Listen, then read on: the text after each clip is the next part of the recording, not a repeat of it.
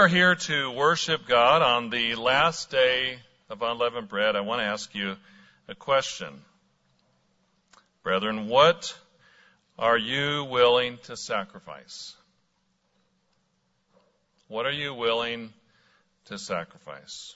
To be in God's kingdom, to live this way of life, to be a disciple of Jesus Christ.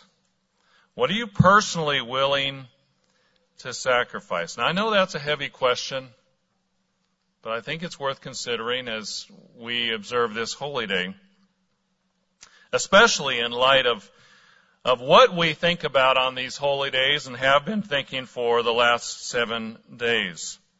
You know, when you look at individuals in the Bible who've had to sacrifice something for God's way of life, it's not hard to find individuals for the list. The Bible is full of, of people who sacrificed for God or His people in His way of life and to attain the kingdom, the resurrection. Jeremiah was told when he was a servant of God and he was in his ministry, he said, You shall not take a wife, nor shall you have sons or daughters in this place, because God said, because of all the calamities that would be happening in Jerusalem.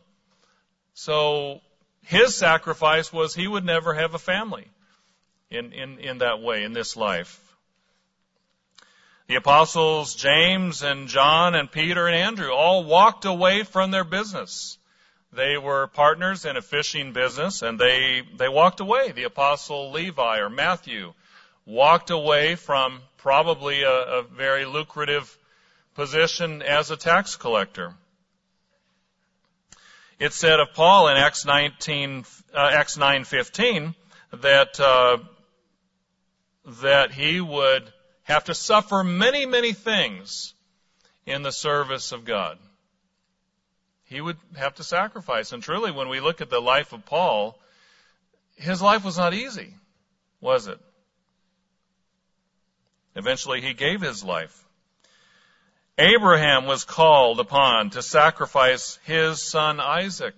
Genesis 22 and verse 1, it says, The Lord said, Take your son, your only son, whom you love, and go to the land of Moriah and offer him there as a burnt offering on one of the mountains of which I shall tell you.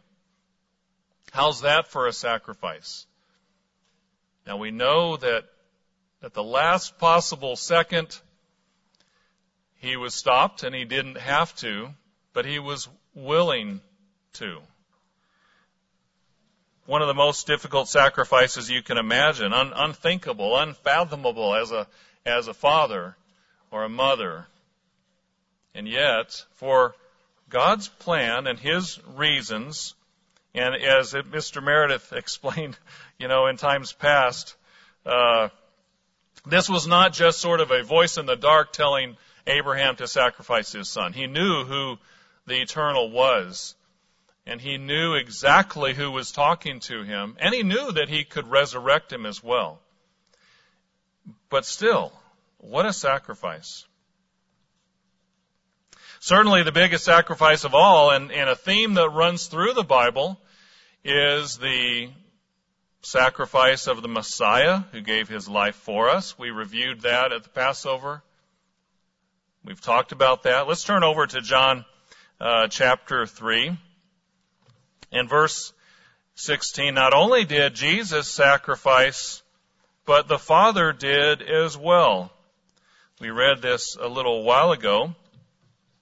But let's turn there again, John chapter 3 and verse 16. For God so loved the world that he gave his only begotten Son, that whoever believes in him should not perish, but have everlasting life.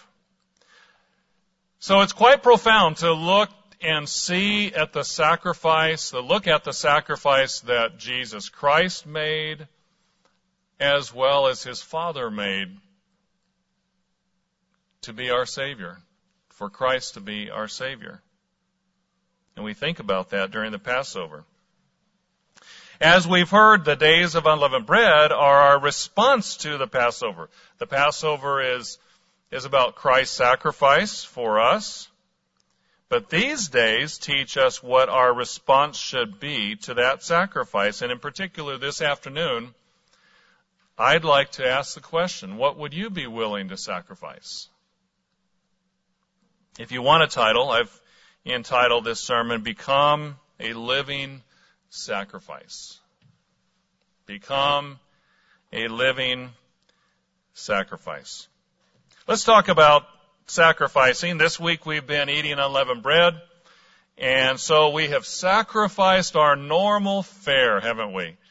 The good bread we normally eat and rolls and whatever, donuts and crackers and cookies and cake and pie, whatever, whatever it is that you enjoy in that wonderful leavened uh, bread, we've sacrificed that for seven days, haven't we?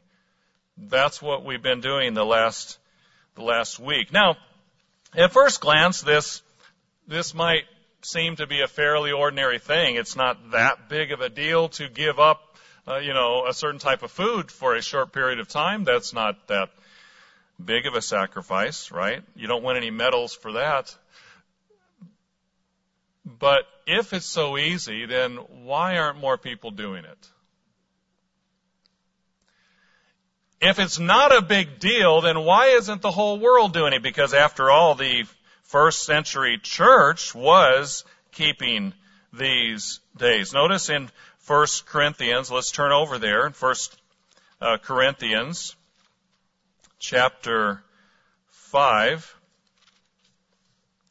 You know, the short answer is most church going people in this world assume that these holy days are just part of the Old Covenant, the Old Testament, and just like the sacrifices, the washings uh, are not done today, they think the holy days aren't to be kept either. And yet there's clear evidence the early church kept the feasts of unleavened bread. 1 Corinthians chapter 5.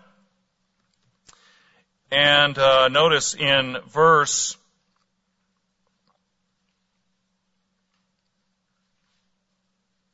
Verse 7, therefore purge out the old leaven that you may be a new lump, since you truly are unleavened. For indeed Christ our Passover was sacrificed for us, Therefore, let us keep the feast. Now, some people say, well, this is just speaking spiritually. He was just saying, you know, that, that you're, you're unleavened. Well, you're spiritualizing away. Well, clearly, when you look at the whole context of the book, they were not spiritually unleavened. There was infighting, there was backbiting, there was power seeking, there was arguing, debating. They were puffed up. Paul says that a number of times. Clearly, they were not spiritually unleavened, so the only possibility is they were physically unleavened, and Paul said you need to become spiritually unleavened. So this is one of the most clear cases and places we see in the New Testament that shows that the New Testament church kept the holy days. So we keep this day. We keep this feast. Now, is the issue really bread? Is that really the big deal, the physical leavening?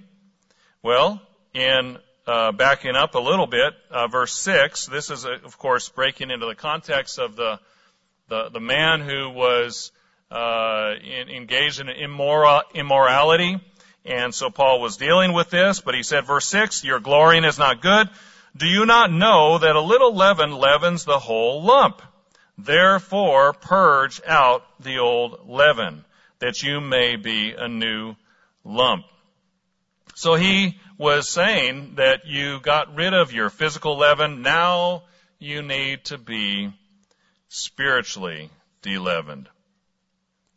Going on, it says, let us keep the feast. Verse 8, not with old leaven, nor with the leaven of malice and wickedness, but with the unleavened bread of sincerity and truth. So we know leaven symbolizes sin and we are to get rid of it, just like yeast spreads, ferments.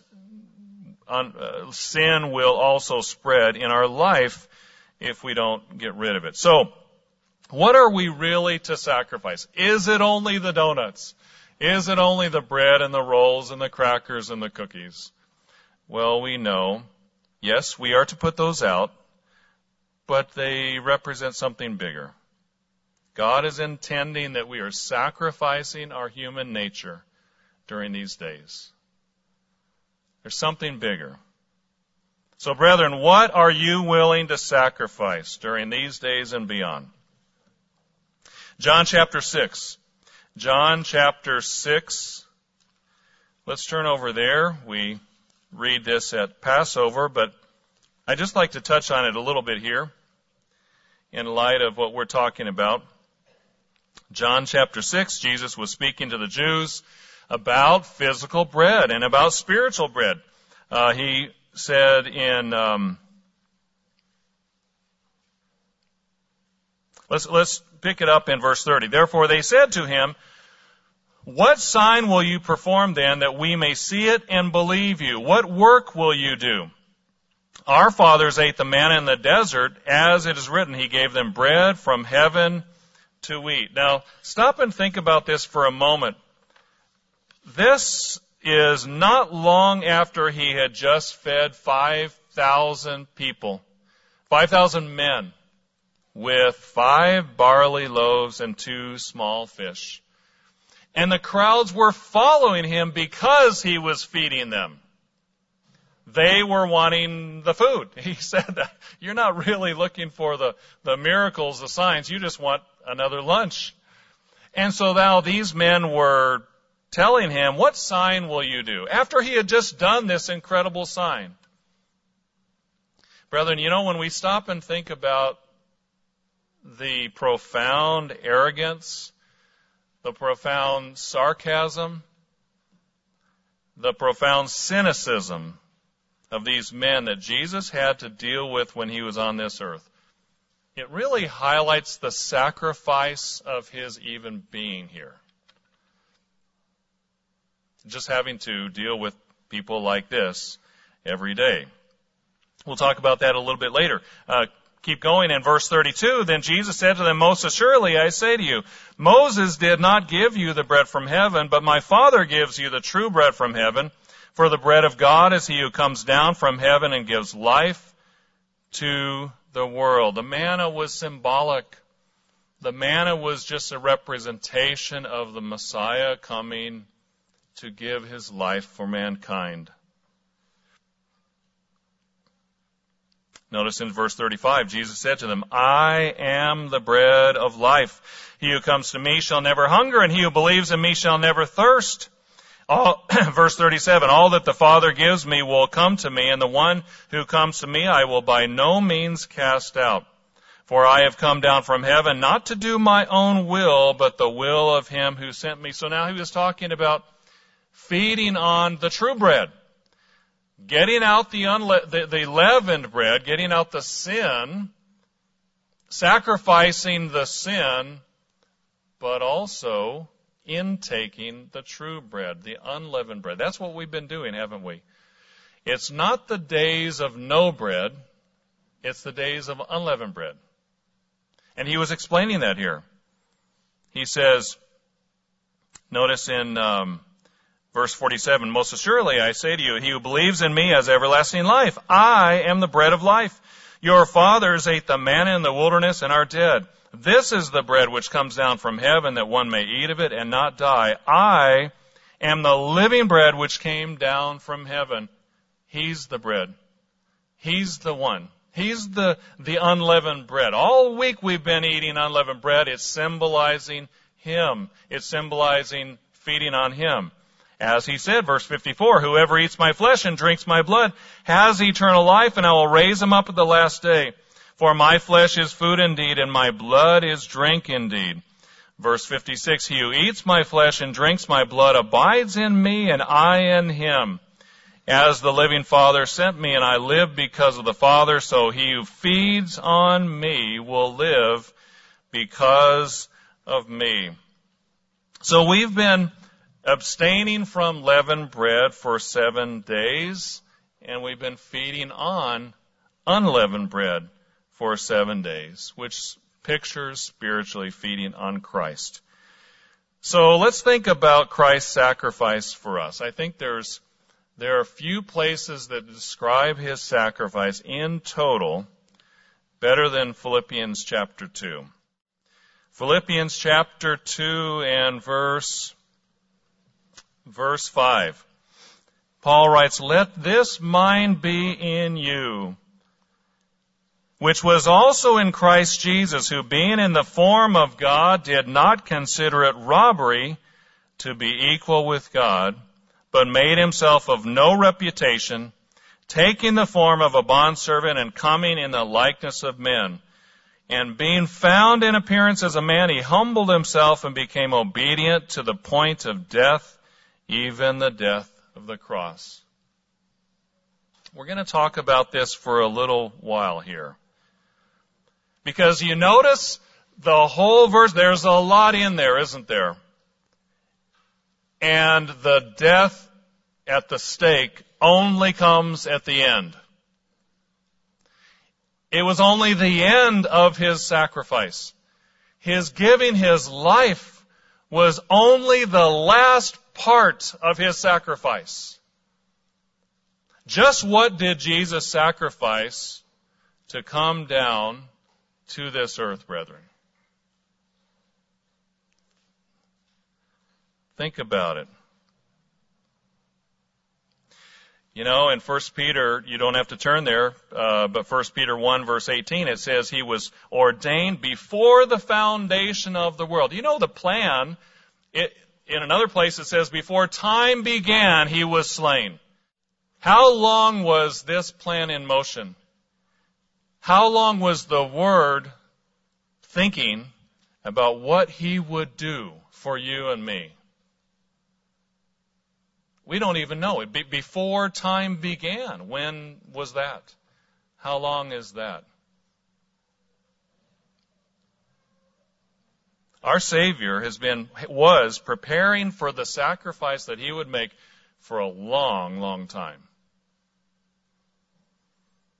And just coming here to be a human was a sacrifice in itself.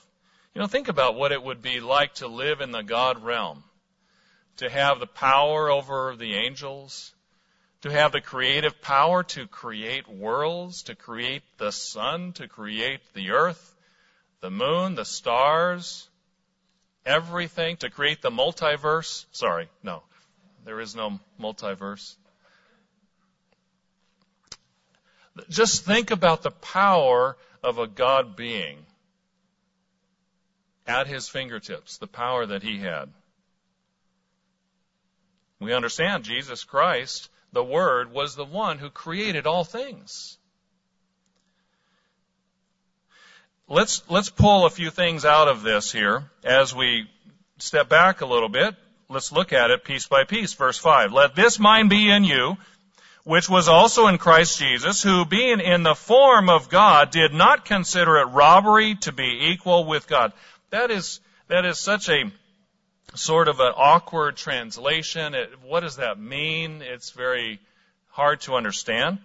There are other translations that put it differently. In the English Standard Version, it says, Who, though he was in the form of God, did not count equality with God a thing to be grasped. In other words, though he was at the Godhead from eternity past, he did not think that that was something that he had to hold on to when he thought about the plan, when he thought about us, when he thought about what he would do for the potential children of God. He did not hold on to that power that he had, even though he was at the throne of God and even though he was a part of the Godhead. You know, that's really interesting because as human beings, isn't it true that um, grasping things is something we we are very good at? We come out of the womb basically grabbing things, don't we? As was said earlier, we we have a lot of babies in this congregation. And uh, what are babies really good at? You know, one of the first things, as soon as they're sort of aware of their their surroundings, they reach out and they want to grab, right? And it's a good thing. It's healthy. It means they're, they're functioning. They are beginning to, to understand their, their surroundings. They like to grab things and then they like to put it in their mouth, you know. And isn't it true that in one sense, our life as a child growing up is learning to, okay, stop grabbing everything and start sharing. Right? You don't get the swing first. Let your friend have it first and take turns, right?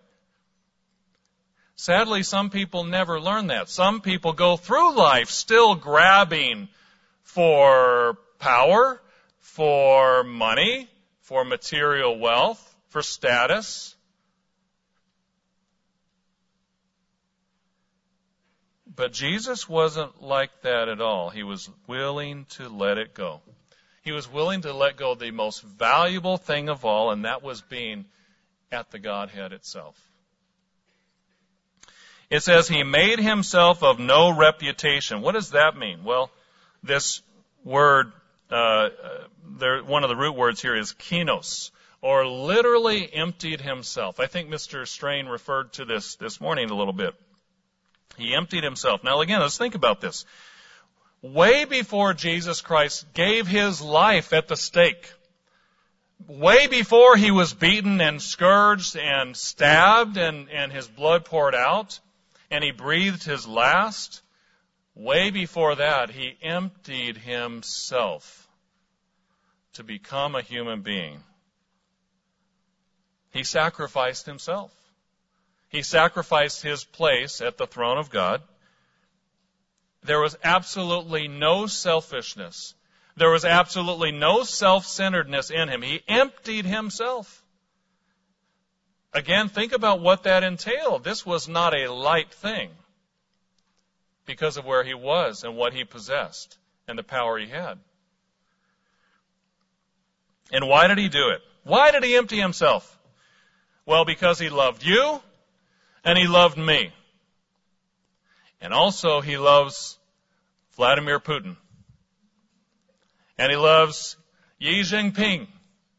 And he loves the premier of North Korea and the president of Iran and everyone, doesn't he? And that's why he was willing to empty himself, sacrifice, not just his life, not just his body being broken, but the fact that he was here in the first place. Brethren, what are you willing to sacrifice? What am I willing to sacrifice? We don't even come close to having anything of value compared to what Christ sacrificed and gave up.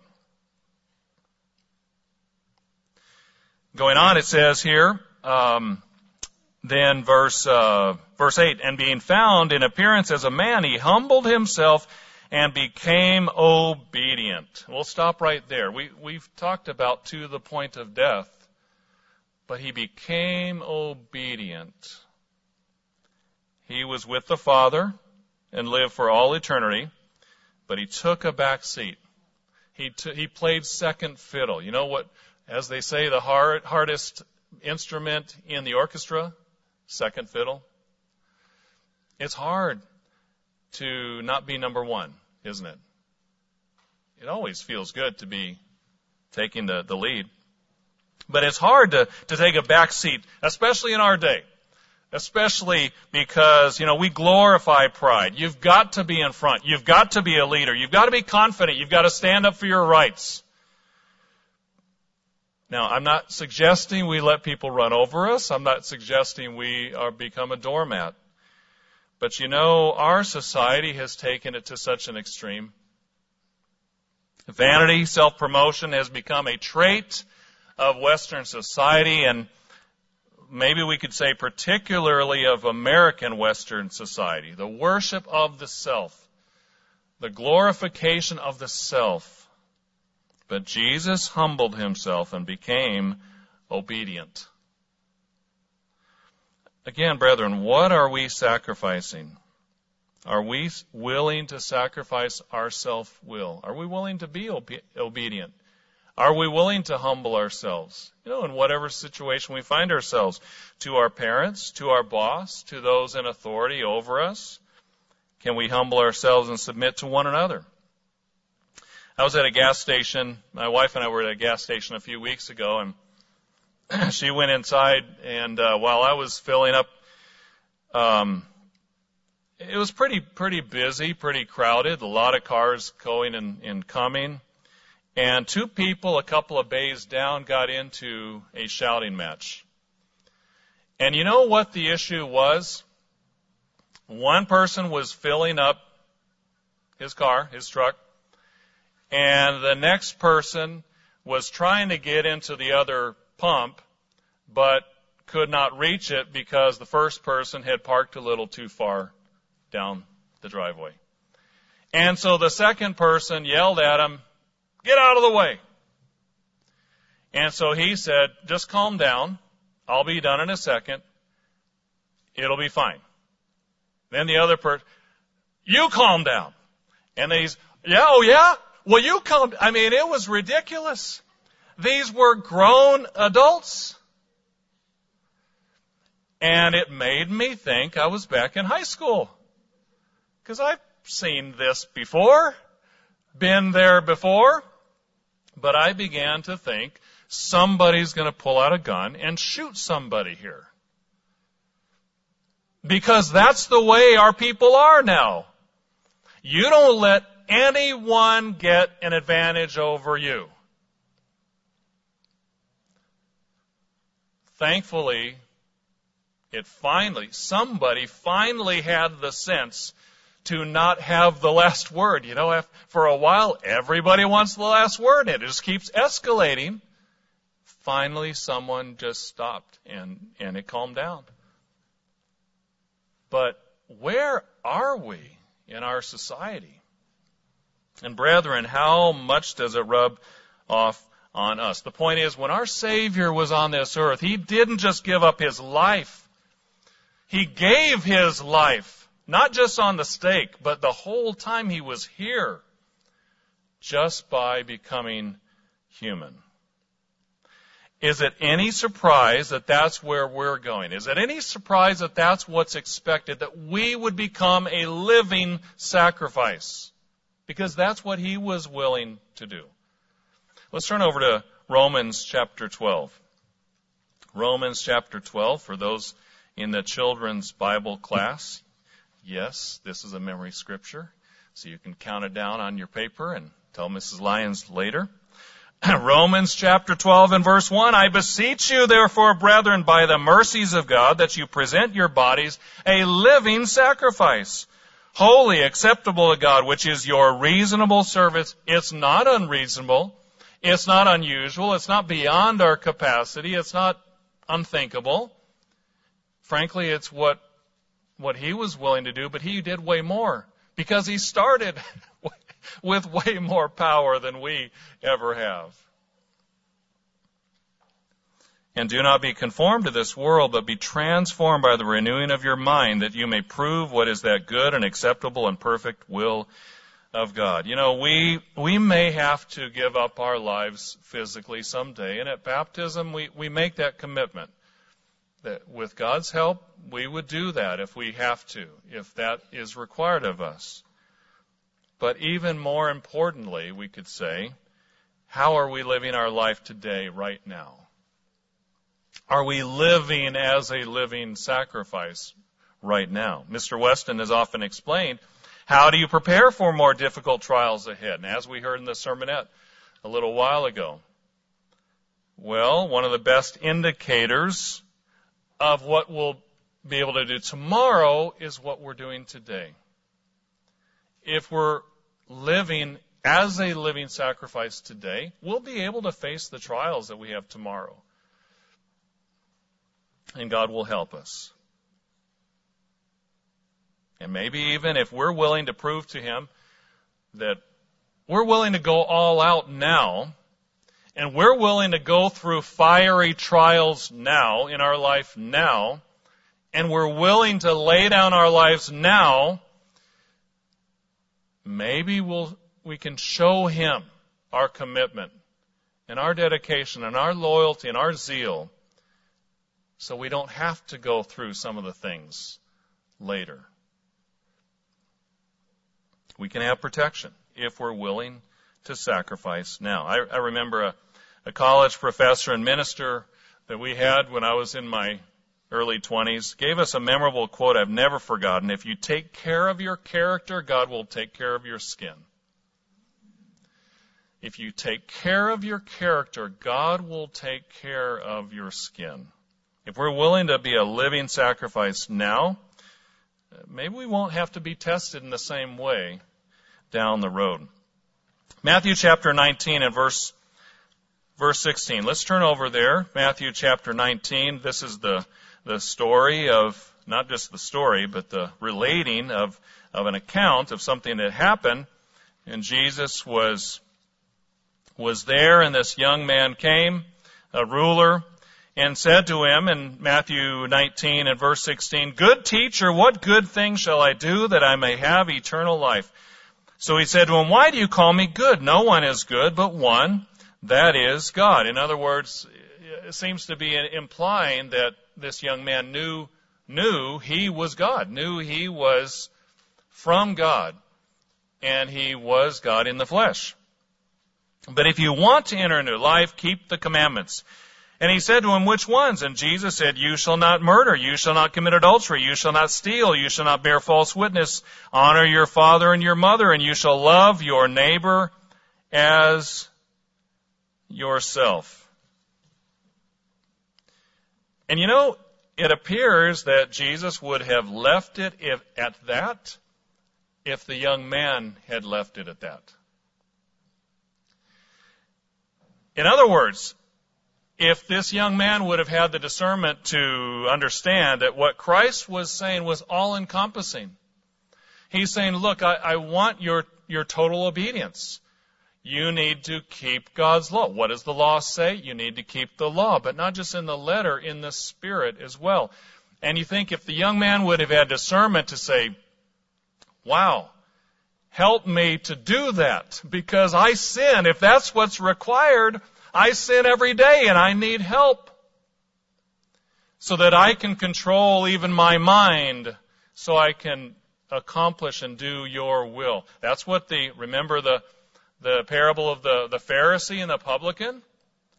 The publican said, Lord, be merciful to me, a sinner, and he went down to his house justified. It seems like if this young man had had a little more discernment about what Christ was saying, he would have, this would have been where it was left at. But no, instead, look at what, look at what happened. The young man said to him, verse 20, all these things I've kept from my youth. What do I still lack? In other words, you know what? I've checked all the boxes. And in fact, I've been checking all the boxes all my life. I've got this down. I, I, I, I know what I'm doing. So, so give me another one, right? Pretty confident in uh, his ability and where he stood with God. So, so Christ really laid down the gauntlet. He said, okay, if that's the way it is, if that's how you feel, I'm going to make it very clear that I'm talking about total commitment. Jesus said, verse 21, if you want to be perfect, go sell what you have and give to the poor, and you'll have treasure in heaven, and come follow me. And of course, when the young man heard that saying, he went away sorrowful, for he had great possessions. Isn't it interesting that Jesus didn't say this to everyone? And you don't see in the New Testament everyone being required to give up all their possessions and give them all to the poor. Now, we have to be willing to. They have to be willing to if necessary, but he didn't tell everyone this. He, he said it in this particular case to make a point because this young man was not understanding that we have to sacrifice we have to be a living sacrifice. It's not just about keeping a few laws to the letter, but it's about sacrificing the self. And we don't have to, God doesn't require us to give up every possession we have. He does say we have to be willing to if necessary. Notice in Luke chapter 14. Luke chapter 14 and verse 26. What he's looking for is an attitude. He's looking for is a willingness. He's looking for is, am I putting God and pleasing God above all else? Possessions, people, whatever. Luke chapter 14 and verse, uh, notice in verse 25. Now great multitudes went with him, and he turned and said to them, If anyone comes to me and does not hate his father and mother, wife and children, brothers and sisters, yes, in his own life also, he cannot be my disciple. Verse 33. So likewise, whoever of you does not forsake all that he has cannot be my disciple. He doesn't, he doesn't require us to forsake our marriages, take a vow of poverty, and walk away from all of our possessions. But he does say we must be willing to if called upon. You know, he, he uses the, the relationships we have. He uses the possessions we have to teach us lessons. But if a relationship or a possession or an idea or an opinion becomes a God to us, if it takes on more value than Him, then that's a problem. And He's going to test us on that. And He might even take it away. And we must be willing to give up anything if necessary. And that is an attitude of being a living sacrifice. Mark chapter 12. Mark chapter 12. Mark chapter 12 and verse, verse 29. Verse 28, then one of the scribes came and having heard them reasoning together, perceiving that he had answered them well, asked him, which is the first commandment of all? And Jesus answered him, the first of all the commandments is, Hear, O Israel, the Lord our God, the Lord is one. Verse 30, and you shall love the Lord your God with all your heart, with all your soul, with all your mind, and with all your strength. This is the first commandment, as we heard uh, this morning in the sermon. And the second like it is this, you shall love your neighbor as yourself. There is no other commandment greater than these. God must come first. And just like Jesus didn't grasp for his position at the Godhead, God is telling us we must not grasp for things or possessions or people or our opinion or our own will, but be willing to let it go. Malachi has an interesting take on this topic. Let's turn over to Malachi. When we speak of being a sacrifice and being willing to sacrifice, Malachi was written over 400 years before Christ, and the generation that he was writing to had some very serious problems. They were performing sacrifices at the temple. They were offering on the Sabbath. They were keeping the Sabbath and the holy days, but there was something terribly wrong. Malachi 1 verse 6. A son honors his father and a servant his master. If then I am the father, where is my honor? And if I am a master, where is my reverence, says the Lord of hosts, to you priests who despise my name? Yet you say, in what way have we despised your name? You offer defiled food on my altar, but you say, in what way have we defiled you? By saying the table of the Lord is contemptible. And when you offer the blind as a sacrifice, is it not evil? When you offer the lame and sick, is it not evil? Offer it then to your governor. Would he be pleased with you? Would he accept you favorably, says the Lord of hosts? You know, when you go to a world leader, when you go to uh, someone in a, in a uh, position of authority, you don't just go any way you want.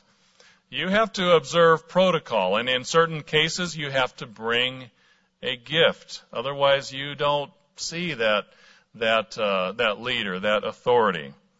Um, and, and God is saying, You're not even giving me the respect due a worldly leader.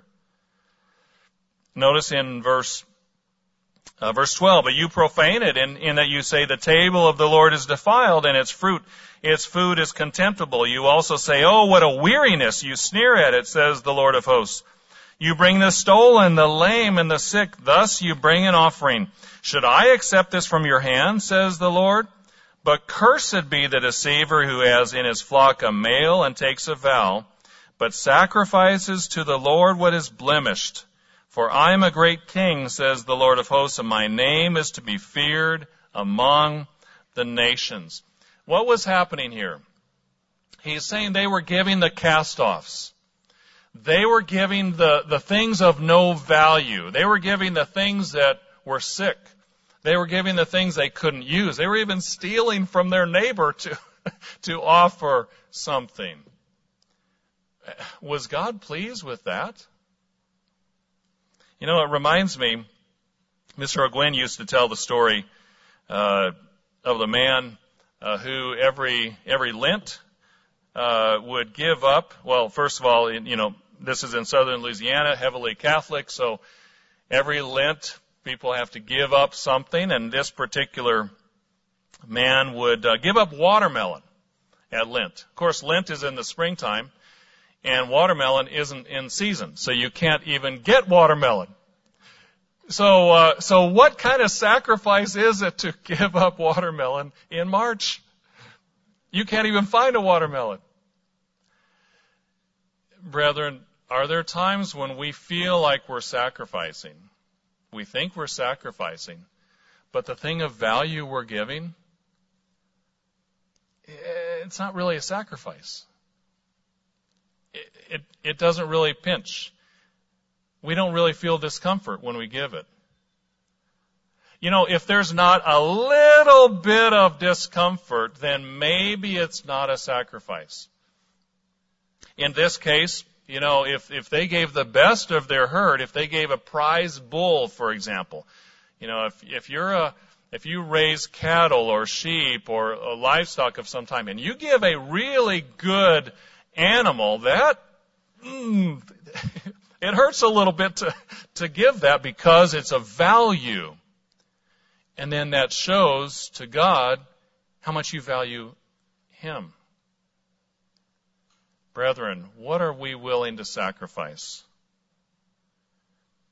In our lives, we've seen what Jesus was willing to do, and not just in His death in his own life. He gave his time. He gave his patience. He overlooked insults. He gave his best. The sacrifices he gave had value. What about us? You know, God doesn't require that we give him everything we own. But he does require that we sacrifice. We gave an offering this morning. He does require that we sacrifice. We give Him our time. He doesn't say we have to give 100% of our time, right? We have to work. We have to take care of other things. We have to do our chores. We have to make sure that uh, those under our hand are, are taken care of. We have a lot of latitude on how to spend the blessings He gives us, but He does expect to, us to sacrifice at certain times to sacrifice time for him, for example, doesn't he?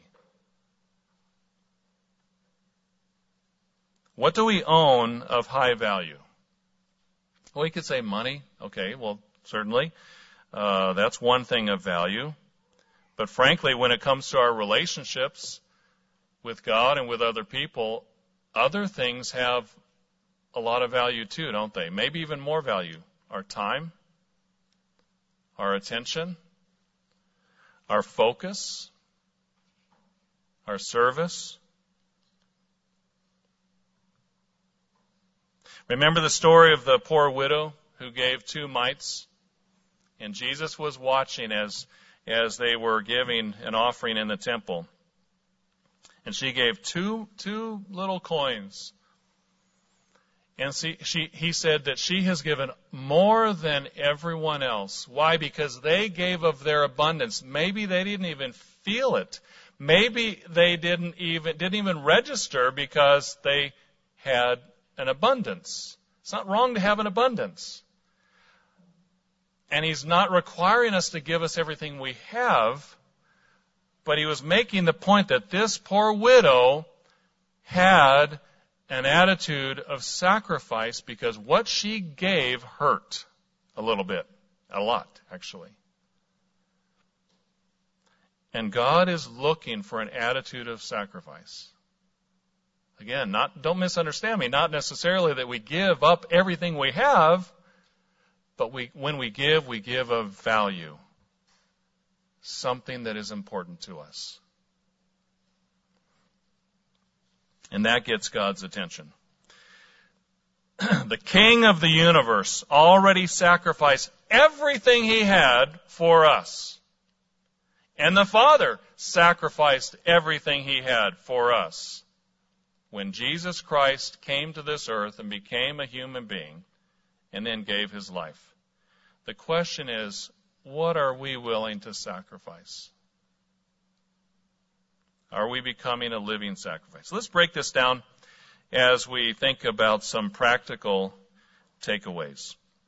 We're talking big picture here, huge picture, but we need some doable things that can help us as we move forward in having this habit and way of thinking of living a life of sacrifice. What are some things that can take us down that road? Well, let's ask several questions. Number one, can we sacrifice a little bit of our time every day to know God better? Can we sacrifice a little bit of our time every day to know God better? What do I mean in study and prayer? What do I mean at the beginning of the day and at the end of the day? God doesn't expect us to pray all day long. We wouldn't get any work done. We, we need to work. We need to take care of our duties. But He does expect us to sacrifice some of our time at critical times in the day. And frankly, crucial times are the morning, sets the course for the day, and the end of the day, wraps up the day. Let's turn over to Matthew chapter 7 and verse 21. Matthew chapter 7 and verse 21.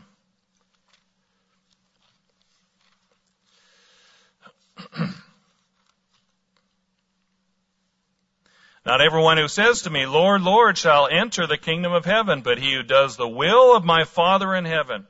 Many will say to me in that day, Lord, Lord, have we not prophesied in your name, cast out demons in your name, done many wonders in your name? And then I will declare to them, I never knew you. Depart from me, you who practice lawlessness. How do we come to know God except by talking to Him and listening to Him?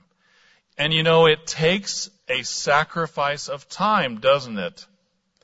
And oftentimes maybe uh, our, you know, having a, our prayer and our study and taking the time to do it, maybe a lot of times it doesn't feel like a great sacrifice because we're in the pattern of it. But you know, there are times when it's like, oh, I don't, don't feel like it right now. Or my mind is going somewhere else and I really would rather be doing something else. And we have to wrestle our mind down and it is a sacrifice to spend a little bit of time getting to know God better, isn't it? But when we sacrifice something of value, and it hurts a little bit, God sees an attitude that pleases Him. He sees that we think He's important. He thought we were important. He sacrificed everything. Jesus did as well. Our time has value. Sacrificing a little bit of it every day shows God we value Him. Now, of course, uh, life sometimes is different in different stages, we've talked about this before. Mothers of small children, oftentimes they're only you're only struggling to get in a few snatches of prayer here or there, and sometimes when you're praying and the door opens and a little one comes in and crawls up on your head and sticks their finger in your nose, and it's hard to hard to focus, you know, in, in your prayer. It's understood there are times when our time may be more limited because of little ones and that sort of thing. But the point is, whoever we are, we need to keep contact with God and read His Word, and we may need to make a little sacrifice of our time every day to do that. Number two. Number two, can we sacrifice a little food occasionally to draw closer to God? Can we sacrifice a little food occasionally to draw closer to God? Mark chapter 9 and verse 29. This is a story of a, of a, a healing, uh, actually, I think casting out of a, a demon by uh, Jesus. His disciples could not cast this demon out, and uh, he came and and did cast it out. And we'll just drop down to the end, verse 28. When he had come into the house, his disciples asked him privately, "Why could we not cast it out?" Verse 29, so he said to them, this kind can come out by nothing but prayer and fasting. There is something about fasting that helps us draw near to God and helps us gain spiritual power. And, and what is that? Maybe it's that we're having to sacrifice something that we like, and we like food, right? Our stomach aches when we're fasting. And we can tell, we can feel that we're giving something up. And oftentimes when, when you plan a fast, it seems like everything and anything will get in your way, you know, to completing your fast. I think Satan knows what we're trying to do. We're trying to draw near to, to God. And so he's going to throw any obstacle and distraction in, in front of us. And, but brethren, when we take the time to fast, to set aside time to take a little bit of our food, our, a few meals out of the way, we're sacrificing. And there is power in that. Not of ourselves, but in drawing near to God. Can we sacrifice a little food occasionally to draw closer to God? Is it worth it? Is it worth it? Well, I think we know the answer. Number three. Number three. Can we sacrifice our access to sinful behavior? Can we sacrifice our access to sinful behavior? Matthew chapter 5 and verse 27. We've talked about this already during these days, but these days are about getting rid of sin. And if there is sin in our life, we need to sacrifice our access to it. Matthew chapter 5 verse 27. You've heard that it was said to those of old, you shall not commit adultery. But I say to you that whoever looks at a woman to lust for her has already committed adultery with her in his heart. If your right eye causes you to sin, pluck it out, cast it from you, for it's more profitable for you that one of your members perish than for your whole body to be cast into hell. In other words, be willing to sacrifice an eye not literally, not plucking our eye out. You know, we understand that. But, but be willing to sacrifice access to that sin in order to be in God's kingdom. Verse 30, if your right hand causes you to sin, cut it off, cast it from you. For it is more profitable for you that one of your members perish than for your whole body to be cast into hell. You know, God says, look, you need to resist sin, you need to overcome sin, but all, all too often we, we try to resist sin, but we don't put a system in place in our life that helps us keep away from sin. You know, if, if we're, if we're trying to eat fewer chocolate M&Ms, uh, the technique is not to put a big bowl of M&Ms on our kitchen table, right? And we walk by it all the time. That's not going to help us to be able to overcome uh, eating chocolate M&Ms. We're setting ourselves up to fail. But brethren, think about it. The way our world is set up, isn't it true? That temptation is just a click away. Temptation is just a button away. It's just a link away. And if we're going to overcome the world, if we're going to stay away from sin, we're going to cut, have to cut off access to sin. We're going to have to flee from it. You know, the world says that, um, you, you get as close to the cliff, you get as close to the cliff without falling over the cliff. And see how close you can get. Well, that's just plain foolishness. You know, anyone who would be hiking or a mountaineer and, and, and, and would see how, how close, let's play a game. Who can get the closest to the cliff without falling over? Well, once you're that close, it doesn't take much to have a slip and you're dead, right? God says flee fornication. The world says you're weak if you flee. God says no, you're strong. If you cut off access to sin. Brethren, as we think about our lives and examine ourselves and find sin, we need to, to work on ways of setting up, uh, eliminating access and setting up ourselves to, to succeed. It's going to help us get into the kingdom and it's worth sacrificing for. What are we willing to sacrifice in order to be in God's kingdom? Number four. Number four. Can we sacrifice our time to serve others. Let's turn over to Philippians chapter 2. Philippians chapter 2. This really dovetails with also what Mr. Strain was talking about this morning. Philippians chapter 2 and verse, uh, verse 1. This is the context of what we were reading before.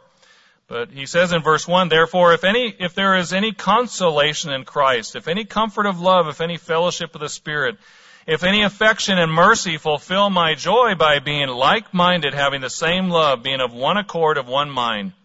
Let nothing be done through selfish ambition or conceit, but in lowliness of mind let each esteem others better than himself. Let each of you look out not only for his own interests, but also for the interests of others.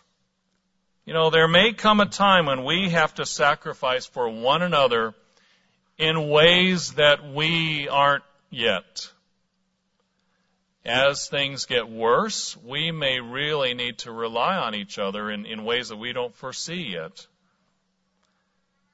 But how do we sacrifice a little bit for one another now? Well, there are many ways, and, and there are many people who are sacrificing already here and in other congregations around the country, around the world in, in serving local congregations, in, in calling, in writing notes, in visiting and helping when people are in the hospital or sick. You know, and God sees that. He, he knows it's a sacrifice of time. As we are able, you know, showing hospitality, having people over to our, to our house. But let's talk just briefly about one thing, and, and that can be fellowship at church. You know, it's so easy to talk to the people that we know the best. It's so easy to talk to those who we're closest to. It's so easy to talk to those that, that are our same age or our same social group. But maybe we can sacrifice a little bit and talk to some others. Maybe it's a little bit uncomfortable to talk to someone that we don't know as well, or we wouldn't necessarily click with as well. But maybe that's part of sacrificing. Now, not in a great heroic way, and as Mr. Strain was saying, you know, not sounding a trumpet before us as we go. Look, I'm sacrificing. I'm talking to you. That won't go over very well. On the other hand, brethren, oftentimes don't we go the easy path? If we don't force ourselves to say, you know what? This other person over there, they don't have anyone to talk to right now. I don't know them that well. They're not in my age group. They're not in my social group. But I'm going to sacrifice a little bit of my personal needs or my personal whims and I'm going to share my life with them and I'm going to get to know them and maybe I'll actually be able to pray for them better. Or maybe I'll even say a word that I don't even know but will be encouraging to them. And I don't know unless I do that. Can we sacrifice for one another?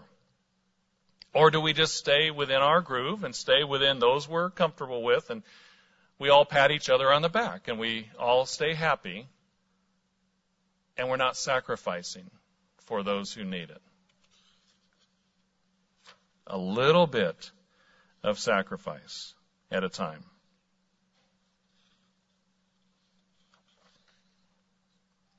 Number five, the last one. Can we sacrifice a little bit of device time for the health of our attention? How much are we guarding our attention in this time of extreme technology? How much do we monitor the health of our attention? Ephesians chapter 5 and verse 15 says, See then that you walk circumspectly, not as fools, but as wise, redeeming the time because the days are evil. You know, we're living in a strange world of technological wonders. And our world is filled with technology. And the younger we are, the more we're in, immersed in it. The younger we are, the more we use it as a as a, a natural thing. We're native users, right, of technology. The problem is we can get sucked into it. The problem is that as we read, as we, the founders, though, those who are the, sitting in the boardrooms and talking about strategies, they don't really want our money. They want our attention because they know that if they, they make one sale of money advertising, that's one sale. But if they can hook our attention, if they can get us in a habit of coming back again and again and again and again, they've got a lifer. They've got someone that they can go back to over and over and over and over again and sell whatever they want. Do we understand just how much there are carnal people who are strategizing to control our attention. And do we sacrifice that a little bit from time to time and say, you know what? I'm going to put my phone down. And I'm going to talk to the people around me. And I'm going to share experiences with people as opposed to just being on this merry-go-round of technology. Am I saying get off it entirely? No. What I'm saying is developing the habit of being willing to sacrifice a little bit for the health of our attention. So we're not controlled by this world. And in the process, we're going to be learning, we're going to be exercising, we're going to be developing the habit of being a living sacrifice. You know, over in Philippians chapter 3, and verse 7. Paul was an amazing person. Paul had done so many things in his life before he was converted. Paul had a lot to boast about. And, and what was the summation of all the things he had done after he was converted? How did he see his past life? Let's read it. Verse 7, Philippians 3 and verse 7. But what things were gained to me, these I have counted loss for Christ. Yet indeed I also count all things lost for the excellence of the knowledge of Christ Jesus my Lord, for whom I have suffered the loss of all things, and count them as rubbish. I think the King James says dung. You know what that means? Do, do we need to be a little more graphic? It's manure. It's waste. It's refuse. It's garbage. That's what Paul said everything that he had done, everything he had accumulated, he was willing to sacrifice it in place of what Christ was offering, what God is offering. And in comparison, that's the way he began to see it. That I may gain Christ and be found in him, not having my own righteousness which is from the law, but that which is through faith in Christ, the righteousness which is from God by faith, that I may know him and the power of his resurrection and the fellowship of his sufferings being conformed to his death, if by any means I may attain to the resurrection from the dead. Would you say Paul was willing to sacrifice for God's kingdom? And yet, he had done a lot in his life. He had accumulated a lot in his life. He saw the value of being willing to sacrifice. And what a profound example he became for us. When we see what's being held out for us, the inheritance, being joint heirs with Christ. Let's turn over in conclusion to Genesis chapter 20. Because there's a profound story here back in the Old Testament as we think about sacrificing. And you know, brethren, especially if we have children and we're teaching and raising children, we have to be careful when we think about the issue of sacrifice because if we're not careful, we can we can be complaining to them about how much we've sacrificed, and we can be complaining to them about how hard God's way of life is and how rough we have it, how much sacrificing we do, and, and if we focus on that, are they going to want to follow in our tracks? Or at some point, do we have to try to convey to them, look at what God is offering us? Look at what God is holding out for us. Yes, we have to sacrifice, but wow, in comparison, everything in this life is like giving up a bowl of stew. A bowl of stew. Have I heard that somewhere? Remember the story of Esau and Jacob? We need to convey that to our children that God's way is worth it. And anything we give up in this life, it's okay. Because God's way is so much more valuable. Genesis chapter 25 and verse 27. The story of Esau and Jacob is so tragic. These two boys who were, had such a rivalry back and forth which has continued to this day from their descendants. But it says in verse 27, So the boys grew, and Esau was a skillful hunter, a man of the field, but Jacob was a mild man, dwelling, dwelling in tents. And Isaac loved Esau because he ate of his game, but Rebekah loved Jacob.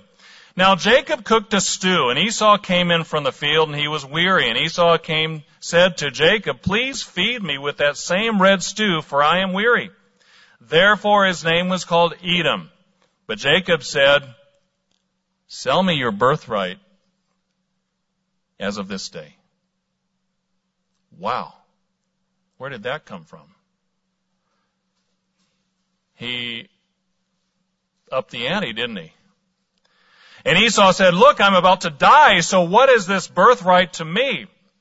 And Jacob repeated it. He said, swear to me as of this day. So he swore to him and sold his birthright to Jacob.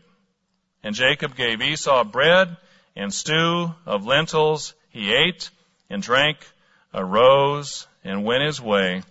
Thus Esau despised his birthright. What a tragic decision Esau made and undoubtedly regretted it the rest of his life. And no doubt the animosity between the Jews and others who want to destroy them and drive them into the sea as a result of what happened here. Of not seeing the value of his birthright, not seeing the value of his inheritance. What was in his hand not seeing the importance of sacrificing a little bit in this life, in this case, a bowl of soup, in order to have a future. Brethren, what are we willing to sacrifice? As we close these days of unleavened bread and we think about the lessons we've learned, let's make sure that we're applying the lessons that God has taught us, that has shown us we've heard about, we've listened to, we've been reading about. Let's make sure we're making good decisions. We're following in the footsteps of our Savior. and frankly living a life of being a living sacrifice. You know, the measly bowl of soup symbolizes everything that we have in this life. And if we can make a parallel, Satan the devil is offering us every day a bowl of soup.